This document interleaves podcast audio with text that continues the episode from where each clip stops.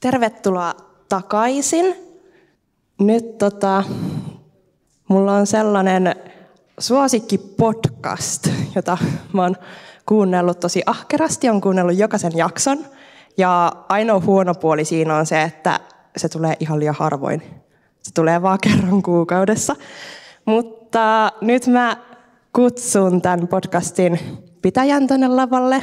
Ole hyvä, Jurovis. Eli podcasti siis nimeltään Lähetystyön takahuone. Ja Jurvis, miten tämä podcasti on syntynyt? Mistä se idea on tullut? No en tiedä. Ne, jotka tuntee kansanlähetystä, niin kansanlähetyksessä on aika vahvasti esillä raamattu ja raamatun opettaminen. Mm. Ja sitten kun ollaan lähetysjärjestö, niin lähetystyö. niin sitten kun mietittiin, että tarvisi olla podcast, jossa on lähetystyö esillä, niin plop. Silleen se lähti. Arvostan kyllä, että tällaisia podcasteja tähän koen olevani kerrankin kohderyhmä. Niin ja sitten kun tämä podcasti, mikä tänään äänitetään, niin sinä kuukautena tulee kaksi jaksoa. No niin, tehtä toistekin. Mutta mä lähden tuonne kuuntelemaan suurella innolla. Joo, tänään saadaan vähän esimakua siitä, että minkälaiselta tämä näyttää, kun äänitetään podcasti, paitsi että tämä, to, tämä on aivan totaalisesti erilainen kuin yleensä.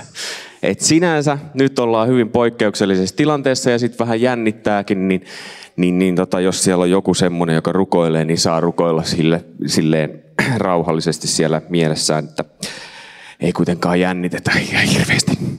Mutta aloitetaan tämä podcasti sillä tavalla, että lähetetään tuosta toi tunnari ja sitten sillä aikaa ensimmäiset henkilöt voikin lähteä jo sitten kävelemään tänne lavalle.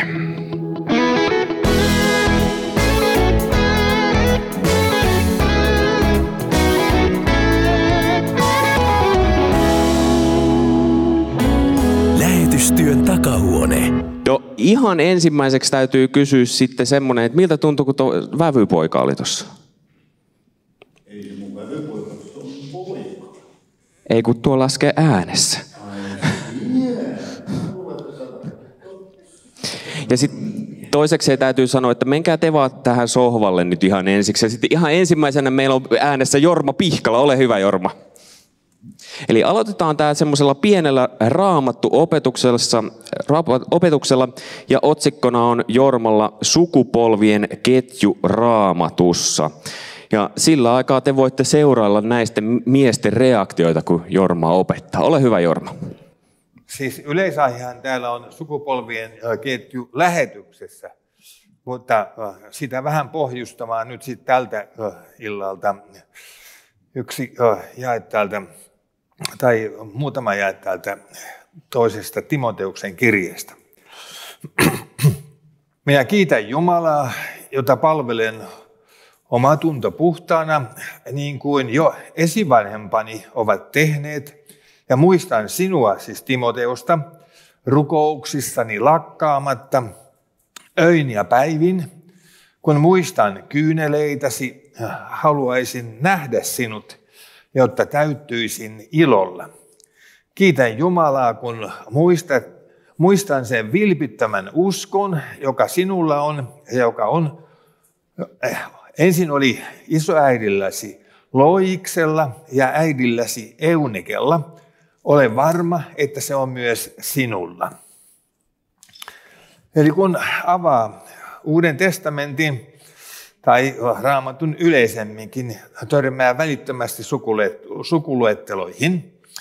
Ja osa sukuluetteloista juontaa siis aina sinne Abrahamin tai jotkut aina Aadamin ja Eevaan asti. Jumalan ilmoitus ja hänen pelastustyönsä on edennyt sukupolvelta toiselle. Uudessa testamentissa ilmoitus saavutti täyteyden mutta pelastussuunnitelma etenee kohti suurta päämäärää Jeesuksen toista tulemusta. Ja se tapahtuu edelleen sukupolvien jatkumossa. No meille pienestä pidän taottiin päähän, että kukaan ei pelastu vanhempiensa uskolla. Tarvitaan henkilökohtainen parannus ja, henkilökohtainen usko evankeliumin Jeesuksesta Kristuksesta, syntien sovittajasta, ylösnouseesta. Mutta raamatullinen malli lähtee kyllä liikkeelle siitä, että pelastuksesta tulee olla osallinen sellaisen rakenteen sisällä, jossa Jumalan sana on koko täydessään, täyteydessään, siis jatkuvasti, jatkumossa esillä. No, ensimmäinen ja erässä mielessä tärkein rakenne on perhe. Vanha testamentti korostamalla korostaa, miten perheen pään tehtävä on huolehtia siitä, että Jumalan laki ja Jumalan sana välittyy lapsille. Perheiden hajoaminen, myös uskovien perheiden hajoaminen on sieluviallisin tehokkaimpia tapoja estää Jumalan valtakunnan leviäminen. Siinähän saa vielä erinomaista apua individualistisesta asenteesta, että annetaan lasten itse valita usko sitten, kun he ovat kyllin vanhoja. Tietenkään vanhemmat eivät voi lapsiaan uskoon pakottaa, mutta he voivat aivan pienestä pitää viedä heidät yhdessä kanssaan seurakunnan kokoontumiseen ja pitää sitä pakollisena siihen asti, kunnes lapset saavuttavat riittävän kypsän iän tehdä omat valintansa. No, Timoteus edustaa sellaista tyypillistä perhettä, jossa isä, eikä ehkä isoisäkään ollut kristitty. Jos näin on, niin uskoville äideille ja isoäidille on sitäkin suurempi vastuu siitä, että lapset ja lapsenlapset saavat kuulla evankelimin. Timoteus itse lienee tullut uskoon Paavalin ensimmäisen lähetysmatkan aikana ja toisella matkalla Paavali otti hänen sitten lähetystiimiinsä ja opetuslapseuttamisen kohteeksi. No, itse kuulun niihin onnellisiin, jotka saivat kotona kuulla evankelmia. Sain käydä äidin pitämää pyhäkoulua ja isä vei meidät seurakunnan jumalanpalveluksiin ja kerhoihin. Rippikoulussa, äh, rippikoulun leirillä sitten sain tulla uskoon. Omille lapsilleni olen pienestä pitäen joka aamu opettanut raamattua ja olen kiitollinen siitä, että he ovat jossain vaiheessa päässeet Jeesuksen tuntemiseen ja haluavat opettaa sanaa myös lapsille. Kun nyt on kulunut noin kolme polvea kansanlähetyksen alkuajoista, kauhukseni olen havainnut, että ensimmäisessä sukupolvessa uskoon tulleet ovat paljossa menettäneet lapsensa tälle maailmalle. Onneksi poikkeuksiakin on, mutta jollakin, joillakin alueilla tämä meidän rakas liikkeemme on jäämässä yhden sukupolven liikkeeksi. On kyllä ilo aina silloin tällöin tavata 60 vuoden takaisia ystäviä ja havaita, että he ovat edelleen Herran tiellä. Jumala on uskollinen. Toivoni on, ettei nykyiselle kolmannelle sukupolvelle käy samalla tavalla.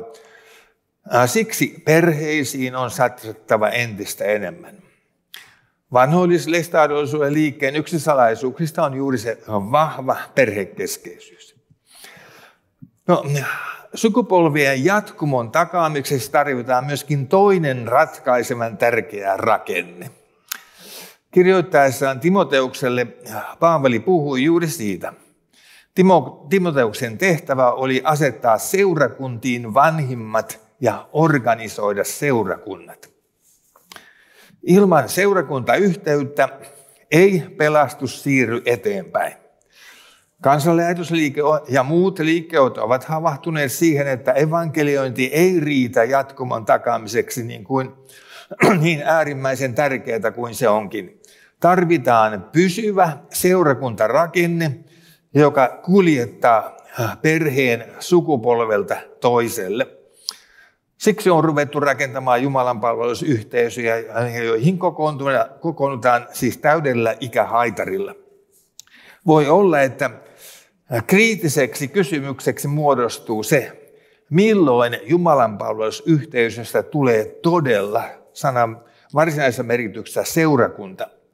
Seurakunnan olemus on se, että se kuljettaa perheet ja jäsenet yli sukupolvirajojen.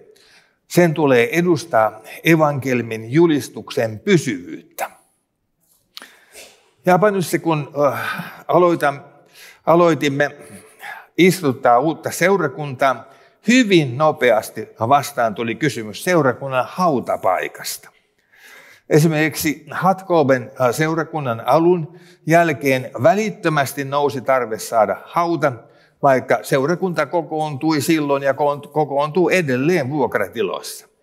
Hauta edustaa pysyvyyttä. Tämä seurakunta tahtoo hoitaa jäsenensä kehdosta hautaan. Ja näin ollen yhteenvetona totean, että perhe ja seurakunta ovat ne rakenteet, jotka Jumala on asettanut pelastuksen sanoman eteenpäin vientiä varten. Niin kotimaassa kuin lähetystyössä meidän äh, tulee satsata molempiin. Kiitos. Kiitos Jorma ja annetaan pienit taputukset Jormalle. Sä voit mennä istumaan tonne ja pyydetään kohta taas myöhemmin lavalle. Ja varmaan ihmettelitte, että minkä takia kysyin nämä herrat jo tähän sohvalle istumaan, niin sehän johtuu oikeasti siitä, että he ovat Japanissa tottuneet siihen, että kun joku saarnaa, niin aina yleisössä joku nukkuu, niin tällä tavalla mahdollistettiin se, että he ei ainakaan nuku. Mutta nyt siirtykää tähän näin tuoleihin ja laitetaan nämä tuolet tälleen perinteisiin tapaa, vähän niin kuin olisi joku hääleikki muka. Mutta tota... ei mitenkään. Mutta Arto, koska te lähditte ensimmäisen kerran Japaniin lähetystyöhön? 84 tammikuussa. Oliko Arni silloin mukana jo? Oli viisivuotiaana, iso reppu selässä. Ja sulla oli pieni reppu? Oli pieni. Joo, se on hyvä tasapuolisuutta. Arni, koska sä lähdit perhees kanssa sitten Japaniin? Me lähdettiin 2014 maaliskuussa. Ja oliko sun isä silloin siellä töissä? Ei ollut. Oli kyllä saattamassa lentokentällä matkaa, mutta ei ollut paikan päällä. Vielä siinä vaiheessa. Ilman reppua. Ja Marre, Mutta äh, sun isä oli kuitenkin kansanlähetyksessä silloin töissä. Oliko? oli. Hetken aikaa jo. Vai oliko ihan jo eläkkeellä? Oliko näin? Oli vielä töissä. Hei tota, mulla on täällä tällaiset kyllä, en tiedä, joku on saattanut joskus tämän tyyppisiä lappuja joskus nähdä. Sä saat tästä Artolapun. Ja sitten täällä on vielä Arnilappu. Ja molemmilla on siis nyt käsissään Arto ja Arni lappu. Ja siinä vaiheessa, kun äh, koet, että seuraava sana kuvaa joko itseäsi tai isäsi tai poikaasi, miten päin nyt meneekään, niin nostakaa sitten käsi ylös. Ihan tälleen leikkimielisesti, ei ollaan silleen, että ei tapella ihan hirveästi. Ainakaan tässä lavalla, jos sitten kotimatkalla autossa vähän tappelette, niin se on teidän oma asianne, mutta tehkää se nätisti. No otetaan ensimmäinen. Liikunnallinen. He, nostitko sä kaksi? Okei, okay, selvä. No, tämän kerran. Vahva. Hyvä. Ar, Ar, Arton nosti Arnin ja Arni nosti Arton. Näinkö meni? Sitten idea rikas. No niin, molemmat on sitä mieltä, että Arni. Tekis mieli tehdä Artolle jatkokysymys, mutta, mutta jätetään se, äh, ei tehdä. Vakaa. Molemmat nosti Arton. Sitten yhteistyökykyinen. Nyt ei saa nostaa molempia. Pakko valita. Aha, Arto nousi molemmilla. No nyt sitten tämmöinen, millä varmaan sit saadaan keskustelua siellä autossakin. Itsepäinen. Arni. Joo, kiitos oikein paljon. Hei, voidaan, jatketaan näistä. Miten te olette kokenut oikeasti, kun te olette ollut siellä, voit tulla vaikka tänne pehmeämmälle tai jäädä siihen, mikä tuntuu hyvältä. Niin, kun te olette ollut yhdessä lähetystyössä, tai siis siinä mielessä yhdessä, että molemmat on ollut samalla kentällä, niin miten sä Arni ensinnäkin koit, että ää, miltä tuntui mennä semmoiselle kentälle, missä isäs on tehnyt jo uraa? Mä taidan kanssa ottaa vähän tuolia, kun musta tuntuu hassulta, kun mä oon niin ylhäällä. Vastata. Sehän oli itselle iso kunnia olla mukana siinä missä itse on saanut olla käytännössä koko ikänsä ja ikään kuin kirsikkana kakun päällä on saanut sitten olla paimentamassa seurakuntaa, jossa myös vanhemmat on ollut seurakuntaan paimenina. Ja siinä oli monenmoista, monenmoista ihmettelemistä ja miettimistä, mutta seurakuntalaiset otti hyvin. Huomasi siinä, että esimerkiksi pienistä asioista, Japanissa yleensä aina kun puhutellaan ihmistä, niin on esimerkiksi fukadi sensei. Eli se tulee sensei ja siinä tulee sukunimi.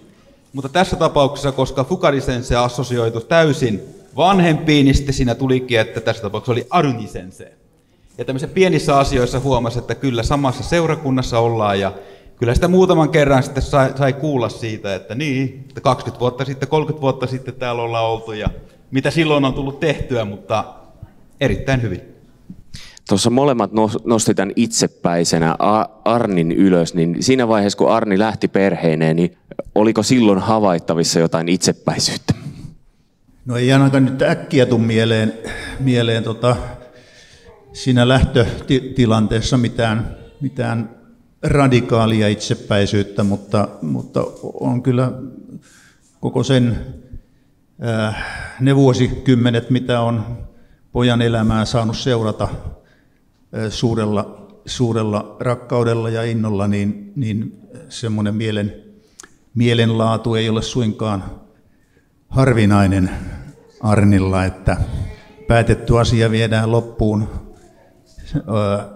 ilman minkäännäköisiä epäröintejä, vaan, vaan tuota, varmaan lähetystyöhön liittyvä asia oli myöskin yksi sellainen, että näky oli voimakas ja se vietiin myöskin loppuun sitten.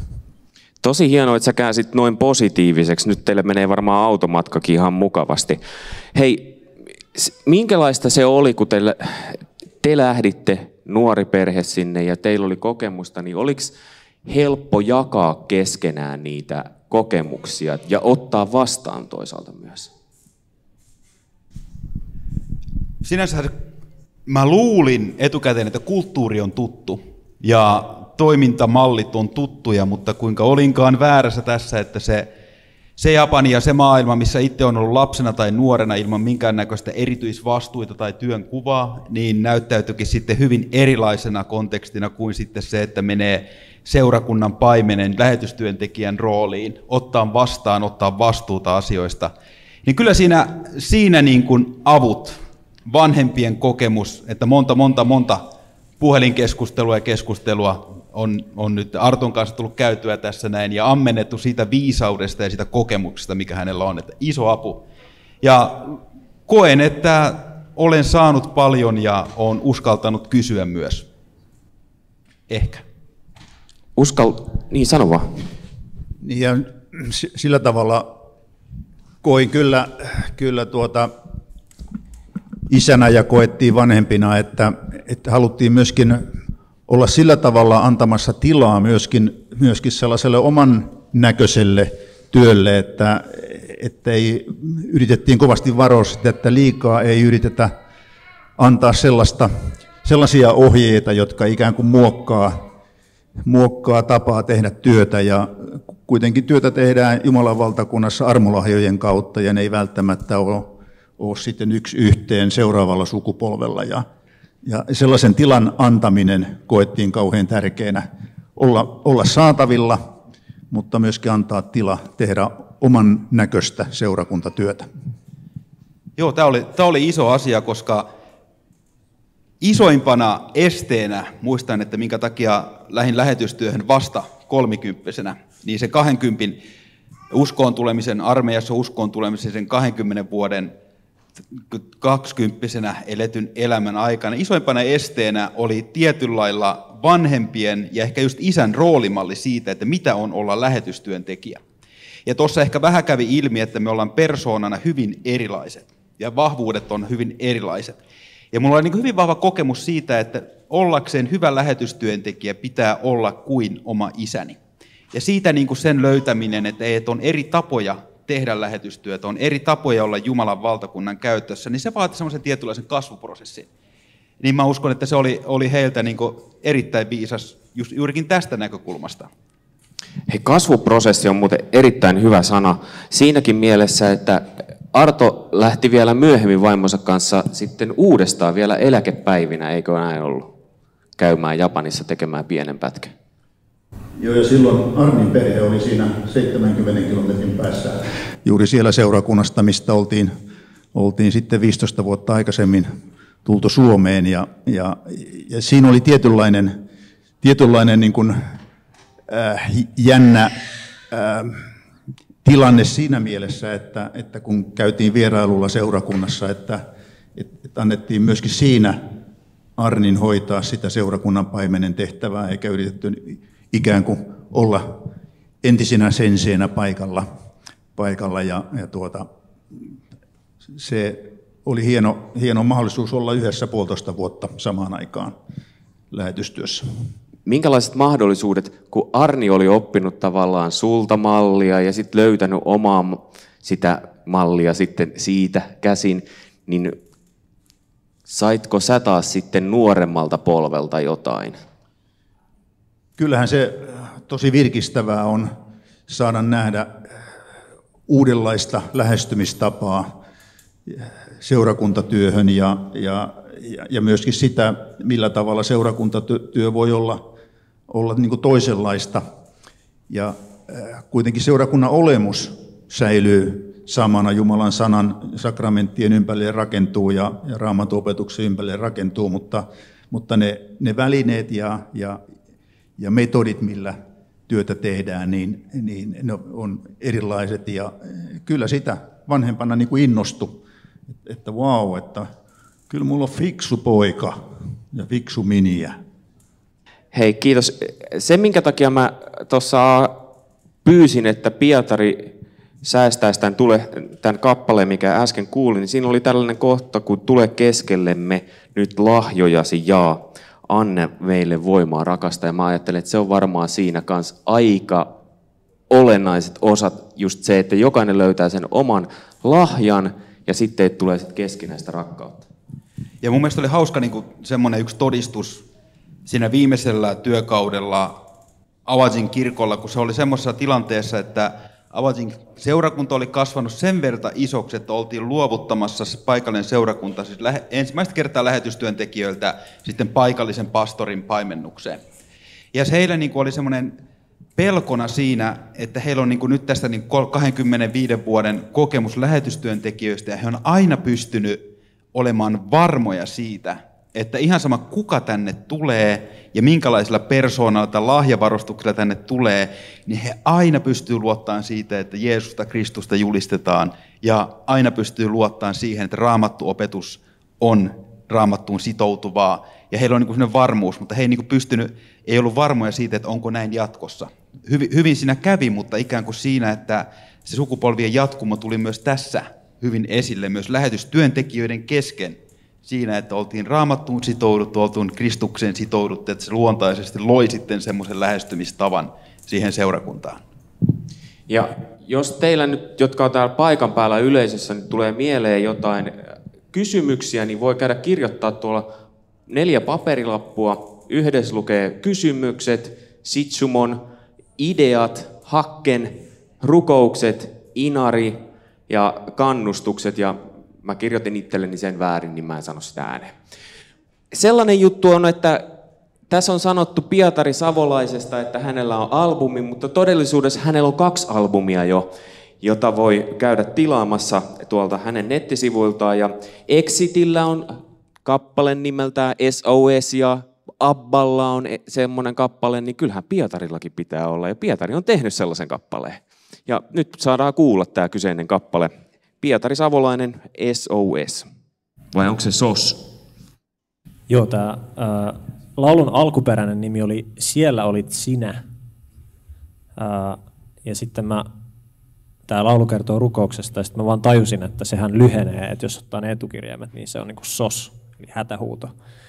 Ja, ja se sopi tähän aika täydellisesti, niin sitten mä nimesin tämän SOS.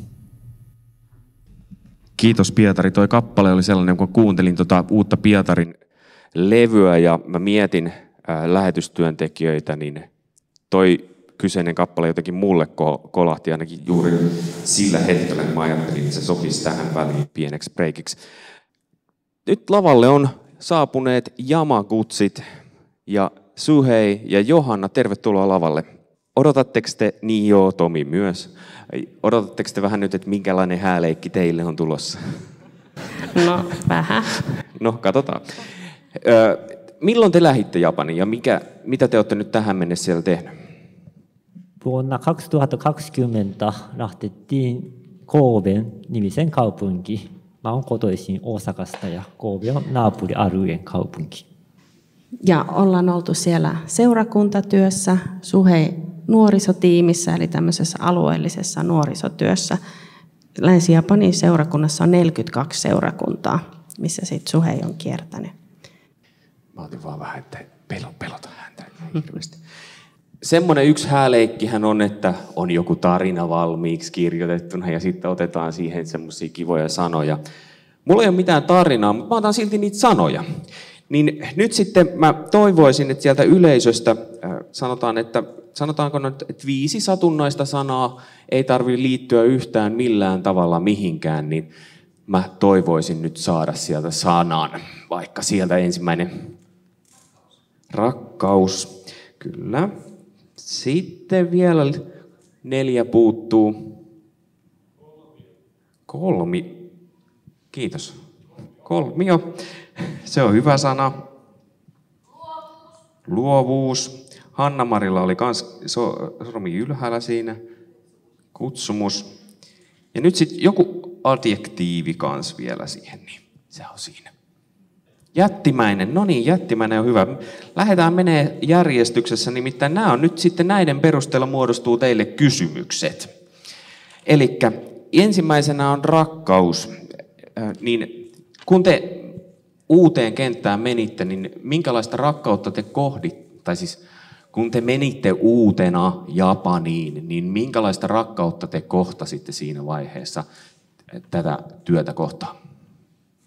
No, joo, tota, Nisjakaisseurakunta on meidän kotiseurakunta ja tota, seurakuntalaisten ja pappin ja pappin luovain rakkaus meitä kohtaan. Se oli tota, mielestäni mun vastaukseni. Kyllä, ja ihan samalla tavalla mä opetin suomea tuossa Hatkoopin seurakunnassa myös, ja, ja siellä oli se yhteistyö tämän pastori vaimon kanssa, että hän kyllä niin kuin oikein sydämellisesti otti mut siihen mukaan. Sitten on tämä kolmio sanana, niin tämähän on myös aika helppo tässä teemassa, kun liikutaan, kun puhutaan kumppanuudesta. Niin jos tarvis luoda justiinsa ajatellen teidän työtä tämmöinen kolmio, niin mitkä on ne pisteet siellä, jos puhutaan, ajatellaan kumppanuutta? No, jos ajattelee vaikka painopisteitä, niin nyt, nyt on ehkä tämä meidän seurakuntatyö ja sitten on nuorisotyö ja sitten kolmas on tämä seminaarissa tehtävä, pappisseminaarissa tehtävä kehitystyö ja yhteistyö. Mitä tarkoittaa nämä kaksi jälkimmäistä käytännössä? No seminaarissa mä oon siellä luterilaisen seminaarin hallituksen jäsen ja siellä on tämmöinen projekti, että me kehitetään etäopiskelumahdollisuutta. Ja tänään on kuunnellut, että vau, miten hienosti Inkeri, Inkeri kirkossa mennään, mutta me ollaan Japanissa ihan vielä niin kuin alkuvaiheessa. Ja Suhe voi sanoa nuorisotyöstä. Joo, nuorisotyöstä. Siis, siis esimerkkinä tota, erässä seurakunnassa on tota, aktiivinen seurakunnan rouva ja sitten kaksi seurakuntalaista. Mutta tarvittiin sitten tota, vielä tota, vahvistusta. Eli minä sitten nuorisotyön tiiminä sitten lähtettiin sinne auttamaan heidän toimintanne. Ja näkee kyllä, että tota, Japanissa on suht suuria ja myös pieniä seurakuntia, jotka tarvitaan kipeästi lapsinuorisotyötä ja työntekijöitä, vapaaehtoisia. Miten Suhei, sä oot kokenut sen, kun sä osaat kuitenkin tosi hyvin jo kieltä tietyistä syistä, niin miten helppo on ollut tutustua sitten siellä paikalliseen siihen yhteisöön, seurakuntaan, kun sä oot tullut täällä Euroopan puolella uskoon kuitenkin, muistaaks mä oikein? Lähtettiin Saksaan, mutta takaisin Tokioon tota, suomalaisen lähetystyöntekijä pappin tota, kastekoulussa Japanissa. Mutta tavallaan voi sanoa, että 13 vuotta suomalaisessa seurakunnassa. Ja, ja Niin, kyllä olen kotoisin ja kieli on ihan hallinnassa. Mutta siis tuota kulttuurista sitten mun pitäisi taas oppia. Eli mä oon oppinut siellä Etelä-Pohjanmaalla, voi sanoa suoraan, mitä minä ajattelin, mutta ei se käy tuota, automaattisesti siellä Japanin kentällä. Eli kokouksissa ei ihan suoraan voi päästä niin kuin sanomaan, että siellä täytyy olla käyttää vähän luovuutta. Siinä tuli se kolmas sana. Mutta kutsumus, niin oliko teillä jo mennessä joku tietty kutsumus, kun te lähditte sinne?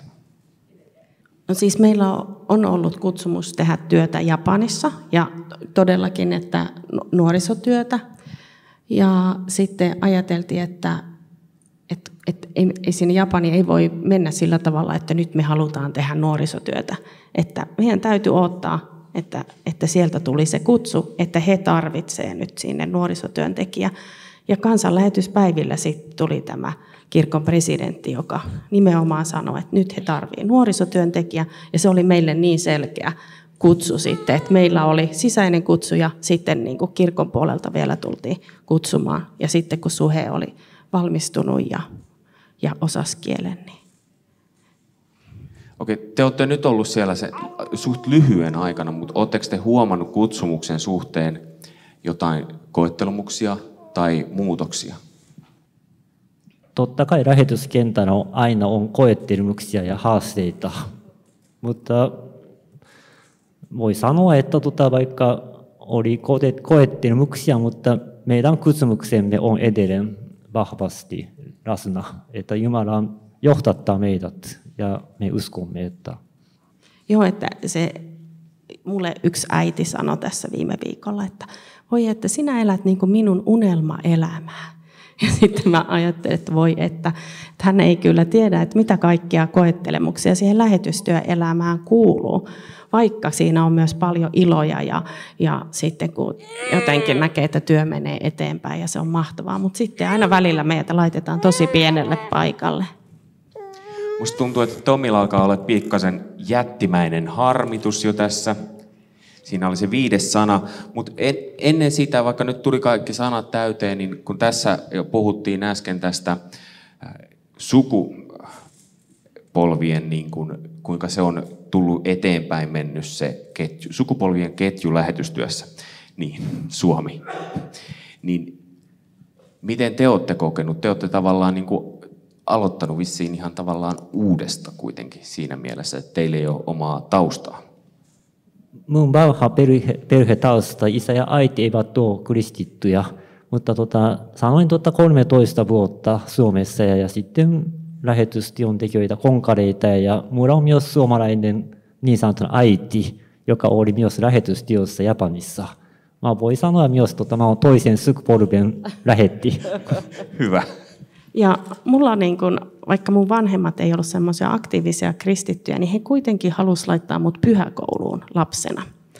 Ja mä kävin vuosikausia sitä pyhäkoulua ja mä ajattelin, että, että he niin kuin tiedostamatta teki sen, niin kuin, he antoi mulle semmoisen kristillisen kasvatuksen.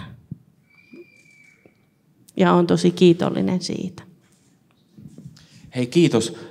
Menkää teki tonne sohvalle ja sitten mä pyydän sieltä vielä, vielä sitten seuraavan jo henkilön Kirsi Tiiran tulemaan tänne paikan päälle.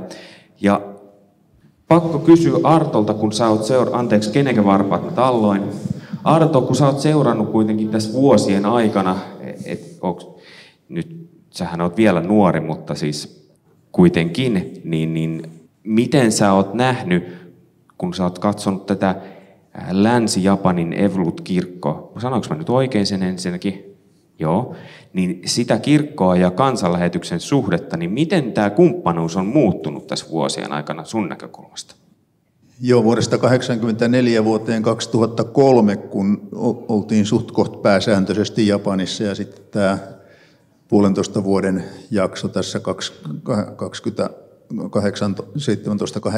2017-18 vuonna, niin kyllähän se siinä tietysti on tapahtunut isojakin muutoksia. Ensinnäkin 84 kansanlähetys vielä työskenteli itsenäisesti ilman, ilman ää, luterilaista kumppanuussuhdetta mihinkään kirkkoon ja silloin pohdittiin sitä, että onko seitsemäs luterilainen kirkko Japaniin vai etsitäänkö yhteistyökumppani olevissa, olemassa olevista kirkoista. Ja, ja, ja, ja vuonna 1988 sitten tämä yhteistyösopimus Länsi-Japanin kirkon kanssa solmittiin. Ja, ja tietysti se on kaikkein radikaali ja isoin muutos, mitä meidän kentällä oloaikana tapahtunut. Ja, ja, ja, ja kyllä niidenkin vuosien aikana tietysti on tapahtunut muutosta, mitä, mitä nyt sitten tänä päivänä katsotaan, että mikä on lähetyksen rooli ja mikä on, mikä on tuota seurakuntien ja, ja, ja, ja, ja kirkon rooli ja, ja mitä, mikä tämä yhteistyökuvio on. Että kyllä siinä koko ajan tämmöistä prosessia tapahtuu. Arni vielä, kun sä oot paikallisseurakunnassa töissä tälläkin hetkellä, etkö? En enää. Et enää, olit vähän aikaa sitten. Kyllä. Ja nyt oot hengenuudistus. Taka nyt, nyt on virallisesti yrittäjänä. Ai sä oot yrittäjä, okei, selvä. Hän on yrittäjä. Annetaan pienet aplodit sille, että hän on yrittäjä. Se on hyvä, että elämässä yrittää jotain. Hei, sä olet ollut paikallisseurakunnassa ja nyt oot yrittäjänä. Tein vähän pohjatöitä. Niin, niin mikä olisi sun unelma, kun sä ajattelet Länsi-Japanin Evlut-kirkkoa ja kansanlähetyksen kumppanuutta noin niin kuin ulkopuolisen silmi? Siinä mielessä ulkopuolisen silmi, että ette enää ole siellä tällä hetkellä. Ja nyt pistit semmoisen kierrepallon kyllä tähän pesään, että unelma siitä, että minkälaiseksi tämä voisi muodostua, niin, niin haluaisin nähdä maailman, jossa kirkkaasti yhteen maaliin yritetään ja tehdään evankeliumin, Jumalan valtakunnan julistamistyötä, että turha byrokratia ja turhat tämmöiset reviirikiistat ja muut jätetään pois ja tehdään aidosti sitä, mikä nähdään tarpeeksi ja tuetaan siinä toinen toista. Että on kauhean tämmöinen poliittinen vastaus, mutta sen mä haluaisin nähdä, että siinä ei tule semmoista minkäännäköistä kilpailuasetelmaa, vaan aidosti pystytään toinen toistamme tukemalla viemään evankeliumia eteenpäin niillä alueilla ja niillä tavoilla, kun se tarve ilmenee. Välillä lähetystyöntekijä pystyy tekemään asioita, joita paikallinen pappi tai paikallinen työntekijä ei pysty, ja välillä se on toisinpäin. Eikä pystyttäisiin näkemään tämä vastavuoroinen kumppanuussuhde niin kuin entistä voimakkaammin ja aidosti palvelemaan sitten japanilaisia tällä tavalla. Kiitos. Ja sitten Kirsi Tiira, istu sä taas vuorostaa tänne ja saat tuosta mikrofonin ja nyt suokin varmaan vähän jännittää, että mikä on se hääleikki, minkä sulle koittaa, vaikka sä oot siinä itsekses vaan. Ei, onhan tässä muitakin paikan päällä. Hei, ei ole, ei ole varsinaisesti hääleikki tämä, ainakaan tietääkseni, mutta sano, mitä sulla, ensinnäkin sano, että kuka sä oot, missä sä oot ollut ja mitä sä teet kansanlähetyksessä nykyään. No niin, hei vaan kaikille. Minä olen Kirsi Tiira. Minä olen ollut tuolla Etuaasiassa työssä, turkinkielisessä työssä viimeiset lähes 15 vuotta. Mutta nyt maaliskuun alusta minulla on suuri puolen vuoden kokemus tässä japaninkielisen työn aluekoordinaattorina. Toisena vastuualueena on turkinkielinen työ. Mutta toisaalta ei Japani mulle ihan uutena maailmana tullut, koska olen näiden viisaiden, konkarien ja uudempien lähettien kirjeitä ja hyviä opetuksia seurannut vuosikaudet ja käynyt hyviä keskusteluja. Katsotaan, minkälaista keskustelua käydään. Ja nyt mä toivoisin, että sä vastaat yhden tai kolmen sanan mittaisella vastauksella. Mitä sulla tulee mieleen, kun mä sanon seuraavia sanoja? Ihmiseltä lyhyitä vastauksia. No okei, okay, saat neljännen sanan siihen mukaan. Seurakunta. Uskovien yhteisö. Kumppanuus. Tasapuolisuus. Radikaali. Uudistuva. Lähetystyö.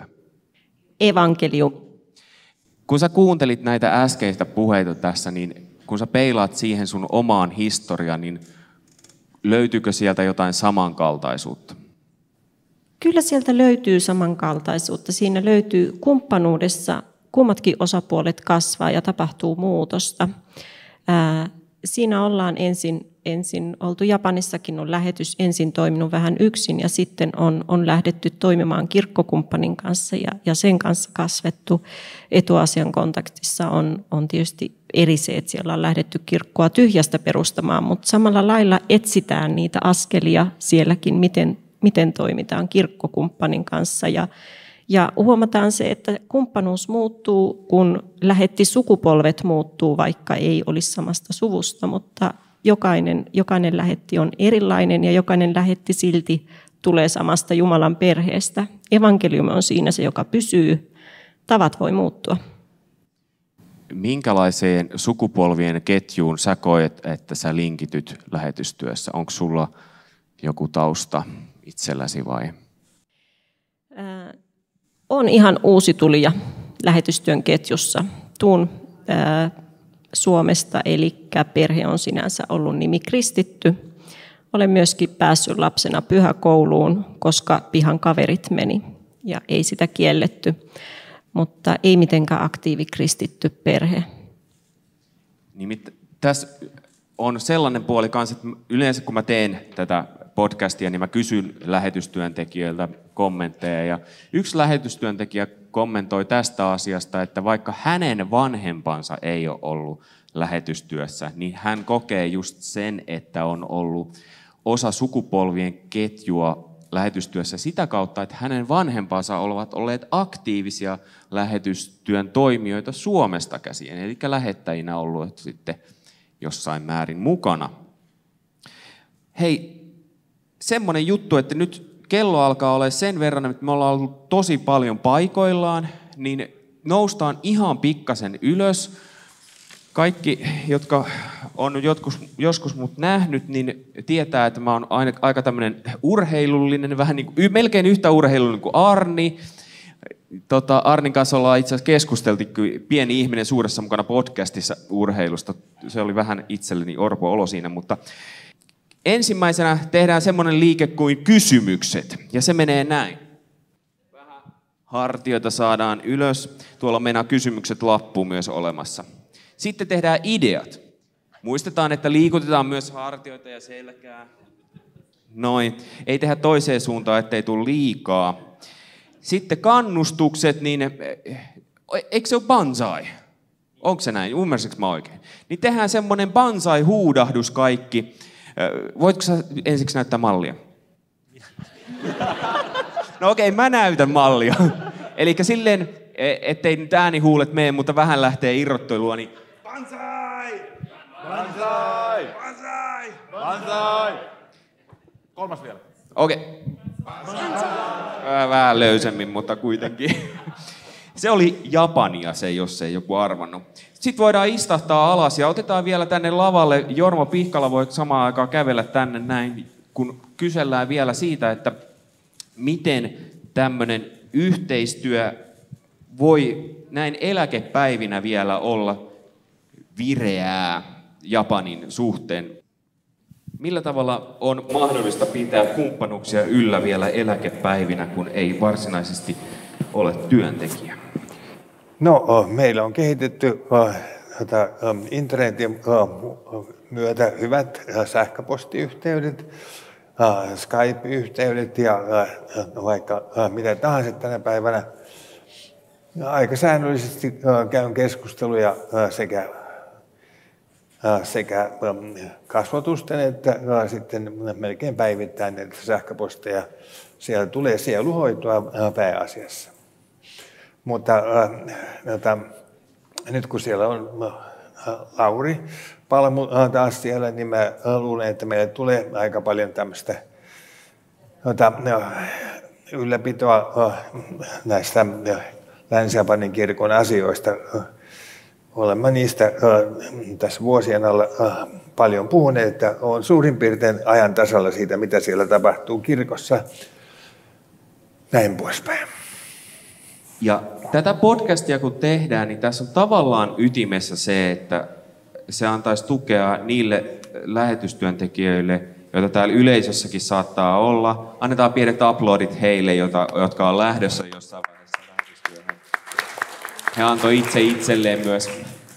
Niin, et, he voisivat saada tukea, kun he kuuntelee tätä podcastia, ja ajatuksia nousisi mieleen, ja voisi lähteä sitten vähän pohtimaan niitä asioita. Niin sen takia mä kysyn vielä sen kysymyksen, että mitä te sanoisitte ihmiselle, joka on lähdössä lähetystyöhön, että pääsee mukaan siihen osaksi sitä ketjua, sukupolvien ketjua? Oli sitten äh, suussa jo lähetystyötä tai ei. No mä sanoisin, että ja jos voit olla lähtemättä, niin älä lähde. Näin, näin raju teksti. Kyllä. Tämän ohjeen Jorma antoi minulle. Ja lähdin. Ei ollut, ei ollut teho. Itse sain myös täysin saman ohjeen. Tuntuu olevan käänteispsykologiassa sitten erittäin voimakas vaikutus. Mutta millä tavalla pääsee niinku linkkiin kiinni siihen ketjuun, sitten kun lähtee? Jos sitten koet, että et voi olla lähtemättä, niin etsiydy esimerkiksi kansanlähetyksen toimintaa. Täällä siihen saa aika paljon hyviä virikkeitä piirin toiminnassa ympäri Suomen tai, tai täällä opistolla, koska täällä näkee lähettejä, niitä, jotka on olleet lähetystyössä, niitä, jotka suunnittelee lähtöä tai on lähdössä, jotka on aktiivityössä, niitä, jotka muuten vaan tietää lähetystyöstä ja jotka on toiminut lähettäjinä. Siinähän on monia rooleja. Nyt on yleisölläkin mahdollisuus kysyä, että jos, jos tuntuu semmoinen, että nyt tulee kysymys mieleen, niin vaan kättä ylös, niin saa esittää kysymyksen. Mutta sillä aikaa, kun vielä pohdit, niin mä haluan vielä, vieläkin kohdentaen kysyä sen, että entä siinä vaiheessa, kun on lähtiä ja hän on lähtenyt kentälle, niin millä tavalla luoda sitten niitä yhteyksiä positiivisella tavalla, just tämä, mitä Arto ja Arni esimerkiksi kävi tätä keskustelua, että miten asioita pitää tehdä, niin silloin, jos ei ole isää, jota kysyä. Mutta niin kuin, niin kuin kaikessa, kaikessa elämässä, niin myöskin, myöskin lähetystyö on, on, on foorumi, jossa etu on siitä, että on, on isot korvat.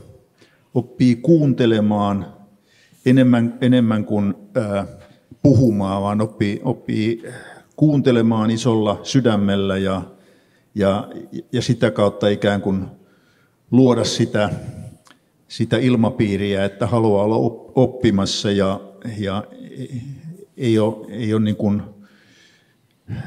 sillä tavalla tarvetta tuoda välttämättä heti alussa sitä omaa erityisosaamistaan, vaan, vaan sitä kautta syntyy tämmöinen luottamuksellinen vuorovaikutus, joka niin, niin näissä, näissä tuota, kir, kirkkoyhteyksissä kuin ihan, ihan sitten henkilö, henkilökohtaisella tasolla antaa sellaista evästä, joka, joka varmasti kantaa aika pitkälle.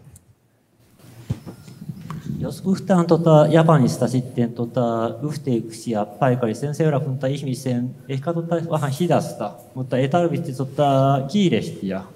Et, tota, mietin, tota, vaan pikkuhiljaa sitten suhteen rakentuu. Tämä on mun vähän vastaukseni.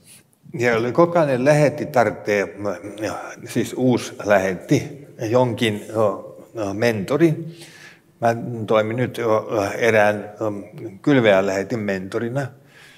Ja, ja muistan, kun tota, nykyinen lähetysjohtaja Daniel tuli kentälle, niin ihailin hänen avoimuuttansa esittää kysymyksiä, kun hän tiesi, että hiljasta tietoa vanhemmilla on, ja hän aina, vaikka ei meillä ollut mitään virallista mentorisuhdetta, niin hän aina kysyi, ja mä, mä toimin, jaoin sitä, mitä mulla on. Siis tätä, tämmöisiä suhteita tarvitaan ehdottomasti.